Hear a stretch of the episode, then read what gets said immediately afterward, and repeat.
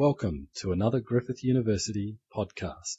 Tonight, I would like to share with you some of the key reasons that three of the contemporary Japanese fashion designers, uh, namely Issey Miyake, Yohji Yamamoto, and Rei Kawakubo, the Comme des Garçons labels, has had such an unprecedented impact upon the international fashion industry. For more than a 30 year period, they have often offered the Western world an alternative way of dressing, one that is not predicated by glamour, sexuality, or status. It is a fashion that has questioned Western ideals of convention and conservative thinking, and has suggested that fashion, like art, can be infused with meaning and can celebrate the memory of or heritage of a culture. There are countless examples in the history of art which evidence how the West has been informed by the East, but none quite as dramatic as in the history of contemporary fashion design. Issey Miyake, now a man in his 70s,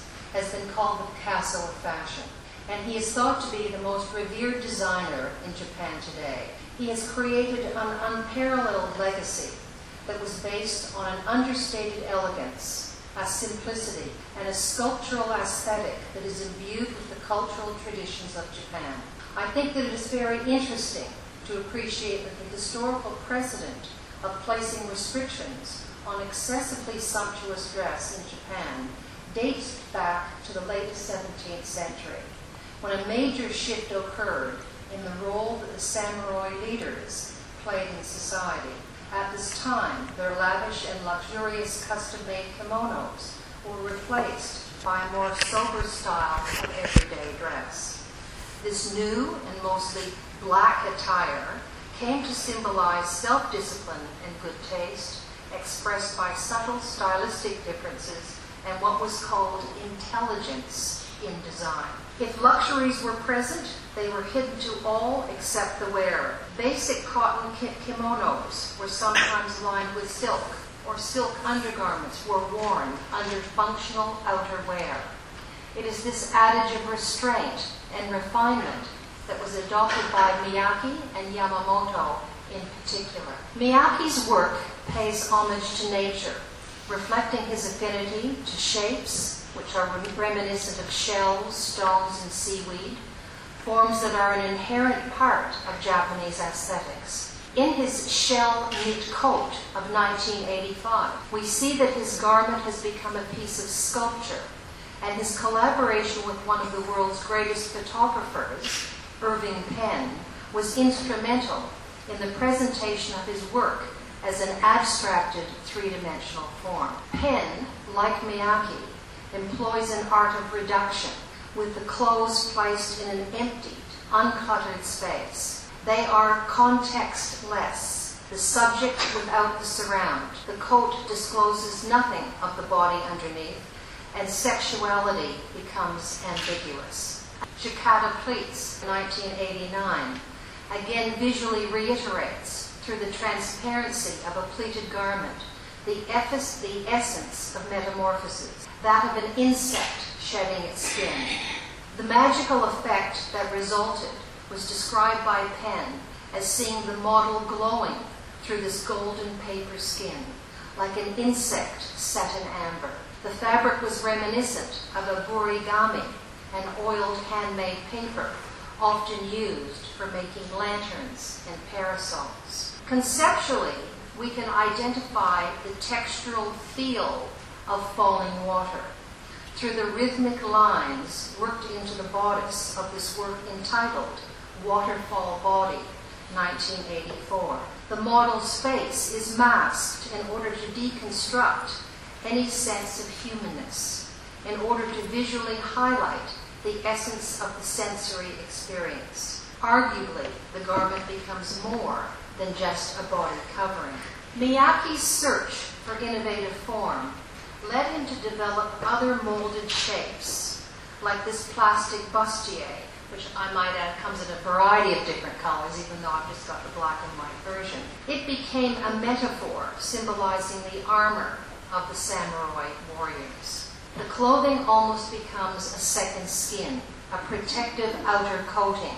A visual paradox is created between the shiny black molded plastic bodice and the softer gathering of the fabric skirt.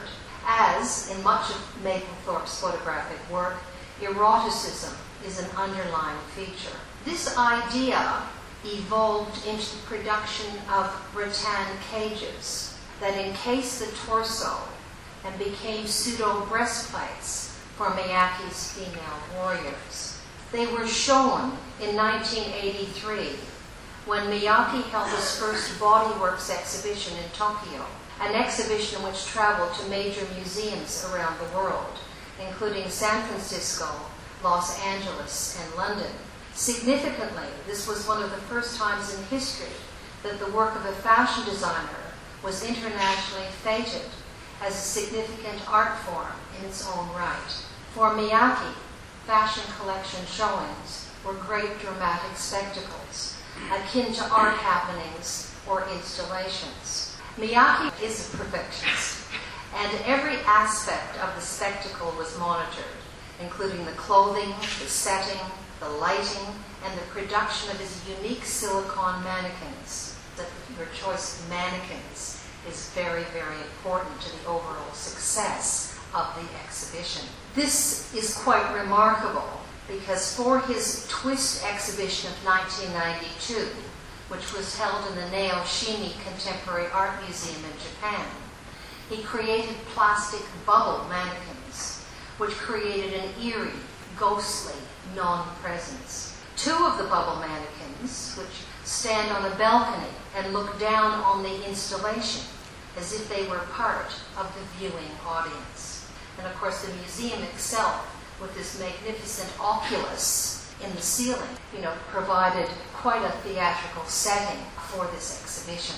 In an attempt to underline the importance of the textiles, which was Miyake's primary consideration, he highlights their presence by draping them across the floor, the floor like flowing rivulets. When I first saw the images of this exhibition, it reminded me of a story told to me by a third generation Kyoto kimono maker. He said that since ancient times, the textile craftsmen in Kyoto used to rinse their dyes from the kimono fabric by letting the fabric lengths flow in the river, which passes through the heart of the city. And I came across uh, this image quite by accident, actually, in a pictorial encyclopedia, and I was so thrilled, and I can't absolutely guarantee that it is Kyoto. Quite remarkable. They would wait for the, the river to rise, and then, of course, when the river rose and the river started to run, then the dye would be washed out these great lengths of kimono fabric. The fabric, of course, for the kimono is made up of eight rectangular pieces, and then they all fit together very beautifully. This practice, by the way, was prohibited from the 1930s onwards due to the environmental and health concerns, clearly about the dyes. The Japanese used initially organic dyes, but with the introduction of synthetic dyes in the early 1800s, of course, that would have posed quite a health threat. A common or shared trait amongst Miyake, Kawakubo, and Yamamoto is that they all base their designs on the concept of the kimono and the traditional Japanese way of packaging, in which everything is somehow folded, wrapped, revealed, and shaped. Miyake stated, I like to work in the spirit of the kimono. Between the body and the fabric, there exists only an approximate contact. This image of a 1995 garment by Miyake is one of the best that I can find that mirrors his contemporary interpretation of the kimono. He argues that it is the central concept of the space between the body and the cloth, which was most important, as it creates a natural freedom and a general flexibility in the garment. This garment also suggests the traditional techniques of draping, pleating, and overlay, characteristics that are evident throughout Miyake's designing career. Like postmodernist art, this garment appropriates and reinstates the ancient art forms of origami or paper folding. Experimenting with the traditional techniques of shibori, or what is more commonly called tie-dye, he has used strings to create a permanently wrinkled appearance, a trend in fashion that we know has become adopted universally. This is his Kabira dress with hood. And we see that some of the fabrics that he uses are semi-transparent, almost appearing to be like a type of paper through which light is diffused and softened. The history of textile development in Japan is centered in Kyoto. Kyoto has been the center of textile development for thousands of years. And the textiles that the new technologies have allowed them to produce are really quite amazing. This is a close up, this is a detail of that last fabric. And the image illustrates that when you gather the fabric together, it gathers the color together as well. Miyake was known to spend up to 70% of his time considering and developing new and exciting textiles. Pushing the boundaries of textile development, he produced extraordinary fabrics like this one. This was part of his Pleats and Twist 1993 collection. He had asked his head textile designer of over 20 years a woman whose name is Makiko Minagawa, to make, he said, I want you to make me a fabric that looks like the bark of a tree. And of course, as you can see, she was able to do that very effectively. And later he asked, perhaps a little bit more, more of a difficult question. He said, Can you produce me and produce another fabric for me that looks like poison? I've never seen a, a picture of that. Miyake set the standard for collaborative work between fashion and textile designers, photographers, fine artists, and architects. His guest artist series of 1996 to 97, which was part of his Pleats Please reign, which spanned over 10 years, resulted from a collaboration with Yasumasa Morimura, who incorporated the top half of Ingres' 1856 painting called Le Source some of you might recognize that, with an inverted photograph on the bottom half of the garment of Morimura himself, clasping his hands as if in prayer. There were many collaborative projects in Miyake's career. In fact, he did some work with the Chinese pyrotechnic performance artist whose name is Guo Cheng, who had used explosive fireworks to remember historic events and to commemorate the victims of Hiroshima and the terrorist attacks in London and Madrid. The performance artist poured gunpowder over clothes that were spread on the ground in the shape of a dragon, and he set it alight. The images of the burned patterns that remained were incorporated in Miyake's work. This is particularly poignant, and I might, if you don't mind, I'll just read a section from, uh, from my book because this is something that always quite amazed me. In the conclusion, in the chapter that deals with Issey Miyake, I pointed out that perhaps one of his greatest contributions in terms of fashion design was his remarkably positive view of the world. Having experienced and survived the Hiroshima atomic bomb blast in 1945, he wrote an article in the New York Times in 2009 endorsing U.S. President Obama's pledge to seek peace and security in a world without nuclear weapons. For the first time, he spoke publicly about the impact the disaster had had on his personal life, and it provides an insight into his philosophy towards design. In his own words, Miyake penned that he preferred to think of things that can be created, not destroyed, and that brings beauty and joy. I gravitated towards the field of clothing design, partly because it is a creative format that is modern and optimistic. I'd now like to talk about the other two Japanese fashion designers who are, who are, now in their 60s. They're about 10 years younger, whereas um, Miyake introduced his fashion on the Paris catwalks in the 1970s. It was the early 80s that uh, both Yohji Yamamoto and Rei Kawakubo, the Comme des Garçons, label showed their, their first work in a collection showing in 1981. And of course, their introduction to catwalk fashion was quite spectacular, as you can imagine, by looking at a couple of the models from some of their very, very early shows. When they unleashed their fashions on an unsuspecting Parisian audience, the result was a stunned silence. Their garments shattered all illusions of propriety, glamour, or sophistication.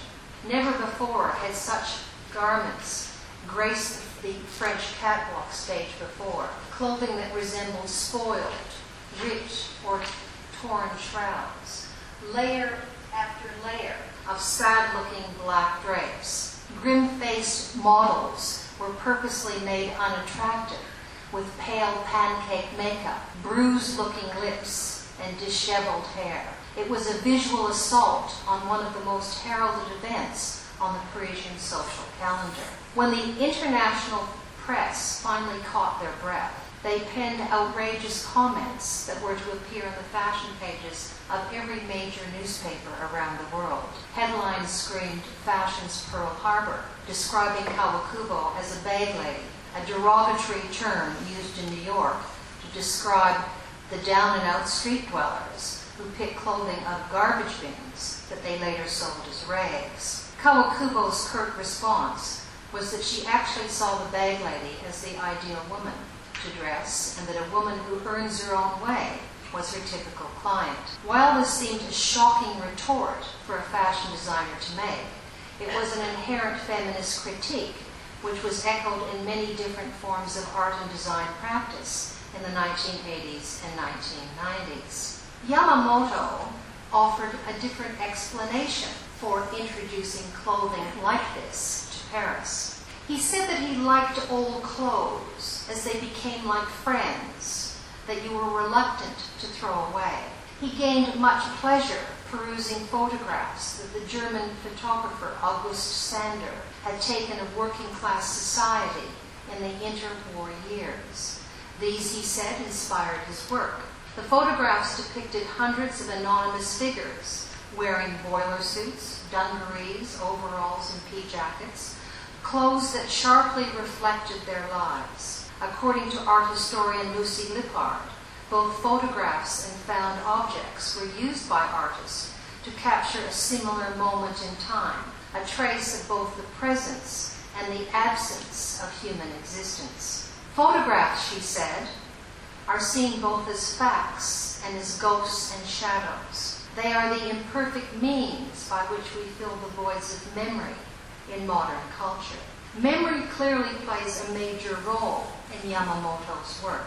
In fact, it could be described as exuding an honorable solemnity, an existential sense of self, garments that became one with the person who wears them, subordinated to the force of his or her personality.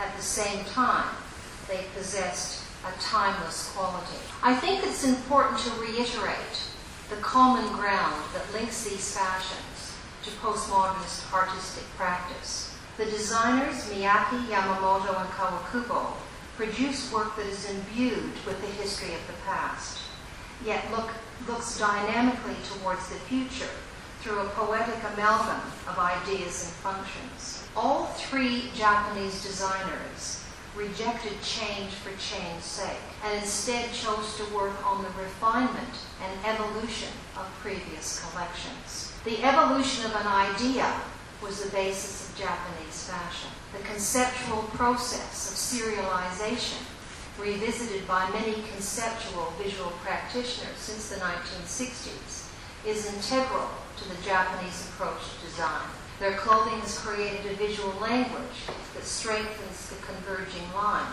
that exists between fashion and art. The impoverished aesthetic that both Yamamoto and Kawakubo presented the world, presented to the world, became fashion's response to similar deconstructivist anti-art movements that dominated from the 1980s onwards. Their work reflected the deconstruction of haute couture practice but it also deconstructed sartorial ideas associated with Western modes of conspicuous consumption. One might also argue that the economic recession of the early 1980s, with the subsequent growth in unemployment, created a consumerist environment which embraced this aesthetic of poverty. A term, by the way, which was coined by uh, Harold Koda a curator at the Metropolitan Museum of Art in New York. And he used this term, which is actually quite an interesting term, the aesthetics of poverty, because it reminded him of a hundred years earlier, the 1890s, when decadence was seen as an aesthetic ideal. The work that Kawakubo and Yamamoto produced in the early 80s was very difficult to tell the garments apart. So fashion historians noted that there was a revolution brewing as consumers began to look for something more in their fashion purchases than superficial styling, prestigious labels. Instead, they were looking for clothing that said something about themselves. The French scholar Gilles Lipovetsky in 1994 argues that identity through individualism in dress has become the primary purpose of fashion design in the late 20th and early 21st centuries. Perhaps this explains why Yamamoto's distressed black clothing seemed particularly appealing to intellectuals, academics, artists, and even the more conservative architects, as it symbolized the cult of the individual. It seemed to merge the emotional, the intellectual, and the aesthetic into one. It's a symbolic fusion of popular culture and radical thinking. The color black moved into the realm of the everyday. Again referencing the 1980s in particular. Yamamoto is often quoted as saying, People wear my clothes to make a statement. There was a kind of democracy, he said, about black clothing. Another quote that I particularly like is when he said, Black is modest and arrogant at the same time. Kawakubo points out that Yamamoto's clothes became a type of default uniform, and black became the bestseller, the color of streetwear dress, a phenomena that, has, that was sustained for decades. If one makes the link back to the bohemian black that do- dominated the sartorial landscape of the 1950s, it is not surprising that he has been described a number of times as an existentialist thinker. Interestingly, the Japanese historian Miyanaga explained that amongst the older Japanese generation, Jean Paul Sartre had been extremely popular in the 1950s and 60s, and his philosophy suggested to these Japanese who felt lost between tradition and westernization, especially after World War II, that continuity between the past and the future was an act of social creation brought about by human efforts. Many intellectuals, in their writing and their debates, attempted to consolidate this synthesis between the past and the future based on interpretation of Sartre's thought. While we appreciate that in the visual arts, the meaning of the term deconstruction emanated from the influential French style of phys- uh, philosophical thought and the writings of Jacques Derrida. In terms of fashion, it began to gain currency following the deconstructivist architecture exhibition held in 1988 at the Metropolitan Museum of Art in New York.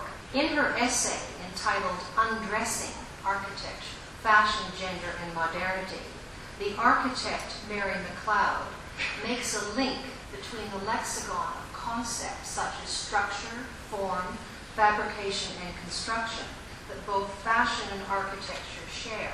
From this point onwards, this I'm talking about 1988 onwards, fashion journalists, including Amy, including Amy Spindler of the New York Times, began to refer to deconstructivist fashion as a way to explain the unfinished appearance of such garments seen on the Paris catwalks. And I think also it's important to underline the link between fashion architecture and a number of leading international architectural journals. They've always had a feature, fashion feature, included in each um, edition. For the Japanese, the literal dismantling of material, a construction technique or an idea, was closely linked to the beliefs and concepts of Zen Buddhism. This is illustrated clearly in the Japanese tea ceremony, where beauty is found in objects which are aged with time and use, and where individuality or difference appealed to the humanistic spirit. That which is omitted, whether in literary writing or in the visual arts, created an ambiguity which in turn becomes a suggestion of meaning that is the source of its beauty. The Japanese concept of imperfect beauty could be interpreted as dignity masked in the garb of implied poverty, or as a fragile perishability. In terms of Japanese deconstruction clothing design, techniques were deliberately compromised. Hems were scissor cut and uneven. Fabric was knotted. Deliberate holes or drop stitches appeared in knitting. Threads used for seaming were of an opposite color, and they took on the effect of broad basting, normally used in the preliminary stages of construction. Pattern making moved away from the modernist tropes of standardization and modularization, and form became divorced from function. While only the finest fabrics were used, haute couture techniques were sabotaged, traditions of the fine finishing broken, and spatial concepts repositioned themselves in relation to the body underneath. It would be very, very difficult to actually copy one of Kawakubo's garments. And of course, fashion piracy has always been a huge issue throughout the history of, of fashion design. But when we appreciate the complexity of these pattern pieces, they become uncopyable. There's only one other designer in the history of, of fashion, that was a haute couture designer of 1910, whose name was Madeleine Vionnet. She's probably the only other designer whose work they said was uncopyable. Fashion journalists love to attend the Comme des Garçons collection showings, such as this one in 1997, as one learned to suspect the unsuspected in Kawakubo's work. Called Dress Becomes Body, but renamed the Bump Collection by the press, she attempted to deconstruct the human figure as well as the garment. Implicit in the message was the feminist sentiment that women should be admired for their minds and not their bodies, a response commonly used by Kawakubo. I think it's also worthwhile mentioning that Rei Kawakubo does not have background training in fashion or design. She was an English literature major from a university in Japan, and her father was a professor. So when we talk about the conceptualism of her work, this is probably one of the reasons that we can suggest um, for her particular philosophy towards design. She revisited this theme in her 2010 Inside Decoration collection showing, where padded pillow-like forms engulf the body. When asked to explain her motivation for such collection, she would simply and enigmatically reply with the comment, what is in front and what is behind? And then she would walk away. And you'd have to think about that. Undoubtedly, her philosophy towards design was underlined by a mission to question stereotypical images and perceptions of women through her fashion. Like Duchamp, she became the Dadaist of contemporary fashion. Her ideas regarding deconstruction not only apply to the making of the garment, but to the selling and promotion of the product as well. Kawakubo had worked on a collaborative photographic project postmodernist fine artist Cindy Sherman, a name that some of you might recognize, a few years earlier in 1994, as a means of publicizing her collection in a different postmodernist fashion. While Sherman chose the calm clothing that she wished to, to wear, it was contextualized in an unconventional setting where the focus was centered on confrontational theatrical images made up of bizarre, disjointed mannequins and masqueraded interiors. More recently, in 2010, she teamed up with the American conceptual artist whose name is Stephen Shanabrook to advertise her shirt collection. His work deals with addictions and the images of his crumpled paper surgeries, as he called them, which were distorted faces of women, almost reminiscent of de Kooning's women's series of the 1960s, played on the concept of psychological as well as physical distortion. During the first decade of the 21st century, individuality created through eclectic dress became the order of the day. Kawakubo, one of the most successful business entrepreneurs in the fashion industry today, addresses this fashion trend which emerged from the streets of Harajuku in Tokyo.